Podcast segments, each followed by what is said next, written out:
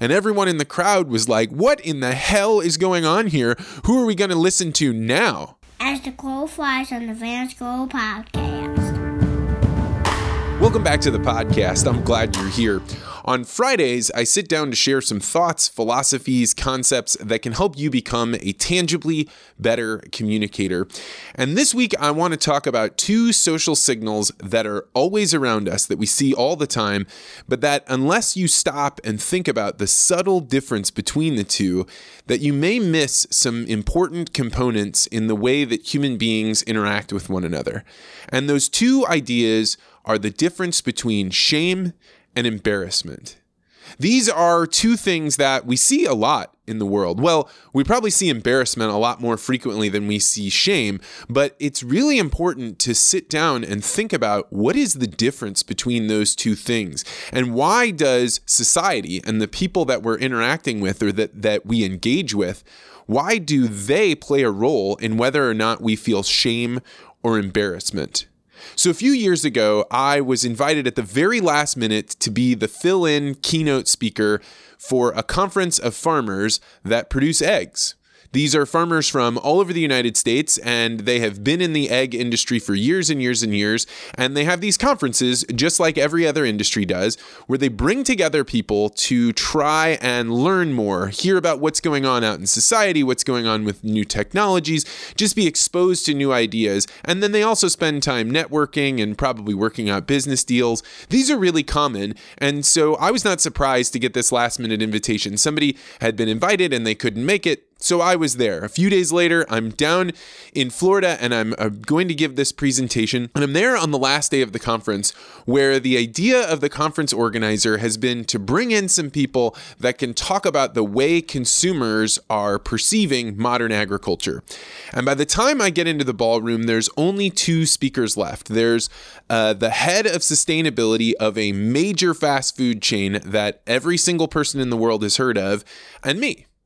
And the head of sustainability had retired from his job, and now he was going around and talking with various parts of the agriculture industry and consumers to talk about what is the leading edge of sustainability, of treating animals properly, of doing the right thing so that consumers would want to buy your products. And so he was giving a speech, and he stood up and he was every bit as charismatic and interesting and engaging as you would imagine the head of sustainability for a major fast food chain could be. So he's going through his presentation and everything is going great. In fact, all of the farmers sitting in the room are on the edge of their seat. They deeply want to know what is it that consumers are thinking. Do you know things about the way their behaviors are changing or about what they want is changing? So they're leaning forward and they're listening and hanging on every single word that he's saying. And you can tell that he can feel this energy. And as somebody that goes out and gives a lot of speeches, I know what it is to feel that energy, right? You're right there, you're getting excited, you're feeling confident. People are kind of laughing with your jokes, they're hanging on your word. There's an electricity there. And so he starts saying things a little bit more impromptu and probably feeling that confidence that lets you say things that you haven't thought all the way through, but you know the audience will probably give you a little leeway if you say something kind of off. So he's going along and he's really excited about his talk and he starts saying things about his life and the work that he's done and some of the accomplishments he's had. And then he goes to say something that I'm sure in every other audience he had ever spoken to, when he said it, there would be an uproar of clapter and excitement and happiness, and everybody in the room would be on board with him except for when he said it in this room, it was the equivalent of him running face first into a bandsaw. And nobody saw it coming, least of all him. Because he stands up in front of all of these egg farmers and he says very proudly, and it was after these years and years of work that I finally convinced my employer, one of the largest fast food chains in the entire world, to change their entire supply chain to have only cage free eggs. Almost instantaneously after he said this, you could feel the room change gears. Their emotions changed entirely, and instead of being wrapped in attention, you started hearing murmurs and noises coming from the crowd, things that definitely did not indicate that they agreed with him. And in fact, a little old lady, probably in her 70s, sitting right behind me, couldn't contain herself. After she'd been kind of murmuring to her neighbor and kind of getting upset, you could hear her shout out, People will die because of you. The crowd then ramps up their anger, and you can watch this man on the stage be completely shocked, totally turned upside down from what he was expecting to happen. And to his credit, he tried to figure out wait, why is the audience reacting this way? And he started to get one person's opinion and another. And the crowd was so upset with him that he was claiming a victory over something that they saw as completely different from him, that they weren't having it. And he wrapped up his presentation more than 30 minutes early, quickly closed everything up, said, Thank you very much for your time, walked off the stage, and left the ballroom. I had never seen anything like this. So after the man leaves, you have to ask yourself, What's going on here? Why were these farmers reacting in this way? Everyone else would assume that this was one of the great contributions a person could make to society or to the world of modern agriculture. But to these farmers, they saw that there was a much bigger picture, that he was taking credit for something that was not so simply and obviously good. You see, they are the ones that have known that automation, the fact that you've put chickens into cages, may feel really sad or even kind of inhumane, but there are many benefits, which is why they do it. For example, if you have hens in cages, it means they can lay an egg and the egg can be dropped out automatically onto a conveyor belt and taken out of the barn so you don't have to have humans reaching in and being exposed both to the chickens and the chickens being exposed to the humans. There are a lot of diseases that can spread between chickens and humans salmonella, E. coli, and various other influenzas. That the more interactions that chickens and humans have, the higher the likelihood that this will happen. Also, if you have cage free eggs, the eggs are laid out in the open and other chickens are walking around and they can spread their feces on them. So there are more and more diseases exposed to on these eggs. So the farmers were sitting there saying, you are the person that brought on these changes that could potentially expose many, many other people to illness and possibly death. And those kinds of things are the things that destroy our industry. So he went from being a position that was really high to being all the way at the bottom among these farmers. And so after the crowd breaks for their networking, the MC comes over to me and he's clearly frazzled. His face is bright red. He's just trying to get through the day. And he asks, Hey, can we accelerate your speech? Just let's go in, let's get it done and, and get off, and, and we'll just wrap up for today. Thanks for coming down here. We'll just do it really quick. And I'm like, Hey, man, sure. I know that this has gone really, really rough. And there are going to be a lot of questions for this MC about why did you bring in this guy that created so much consternation in our industry. Now, there are probably a lot of ways that they should have handled that or could have handled that, but they went from thinking this was a person that was on their team to then thinking this was a person taking credit for somebody that had caused so many problems in their industry. So, sure, they could have done better, but they were just reacting to what was put in front of them. So the MC, feeling responsible for this, just after the 30 minutes of networking is up, he goes up on stage and starts to read my bio. And you can tell with the speed that he's doing this, he's not really interested in paying too much attention to who he's about to invite on here. He just wants to get it done. He probably just wants the day to be over. So he reads through my bio super quick. And as soon as he's done and he's walking off the stage and I'm walking on, you can tell that that air of tension has not dissipated at all because now, as I'm walking up, even though there's just been an introduction read about me, it's a slow one or two person clap as I come on stage. And so now I'm presented with the situation where I have to figure out how am I going to handle this? And so I stand up and I do something I've never done before. I opened with an apology. And the apology went like this I am really very sorry to have to do this. I am grateful that you've invited me here. It's always an honor to be invited to speak in front of a group of farmers that are coming together to try and make their industry better and try and do things in the world. But I really feel like I need to make a small correction from what just happened.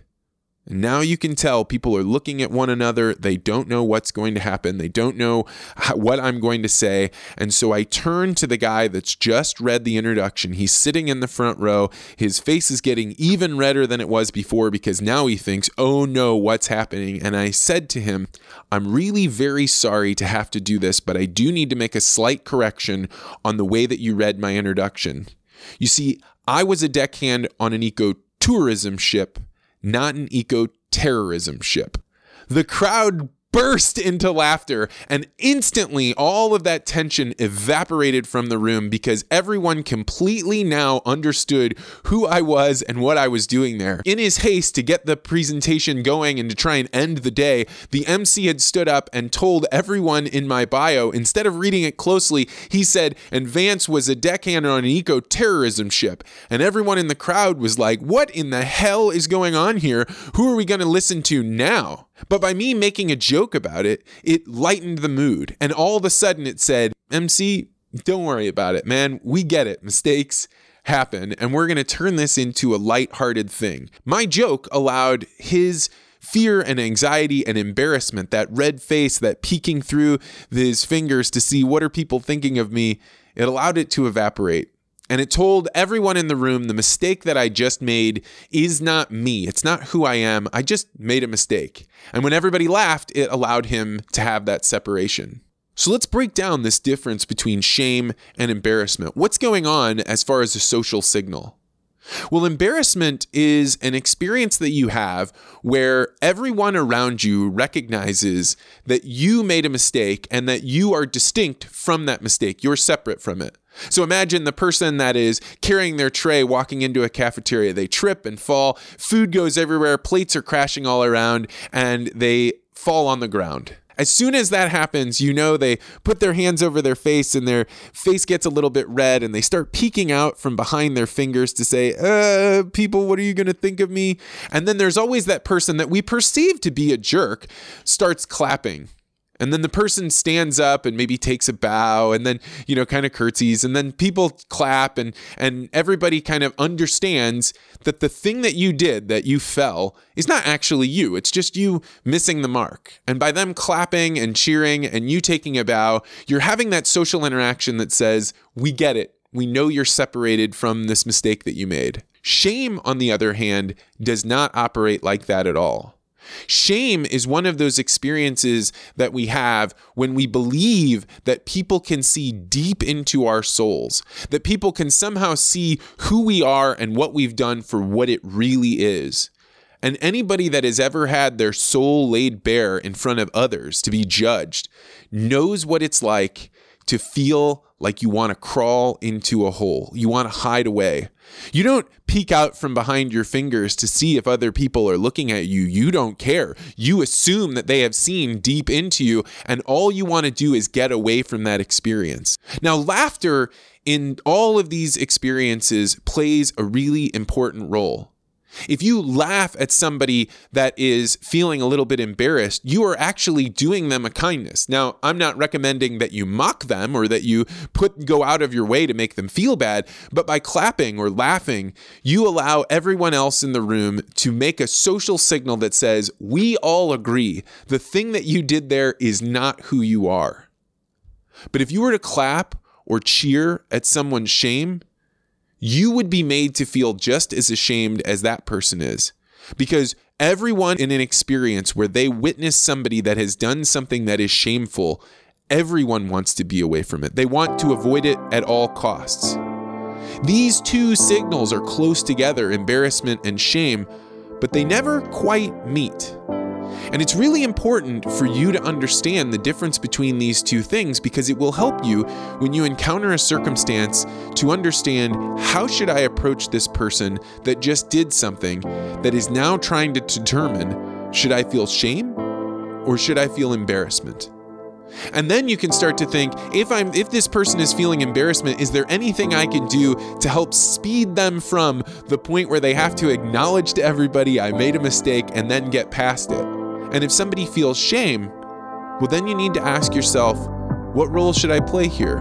What kindness can I do for a person that just wants to get away, that knows that people have seen straight into them and can feel that sense of maybe I'll never be good enough again. Maybe I will never have the esteem of the people around me.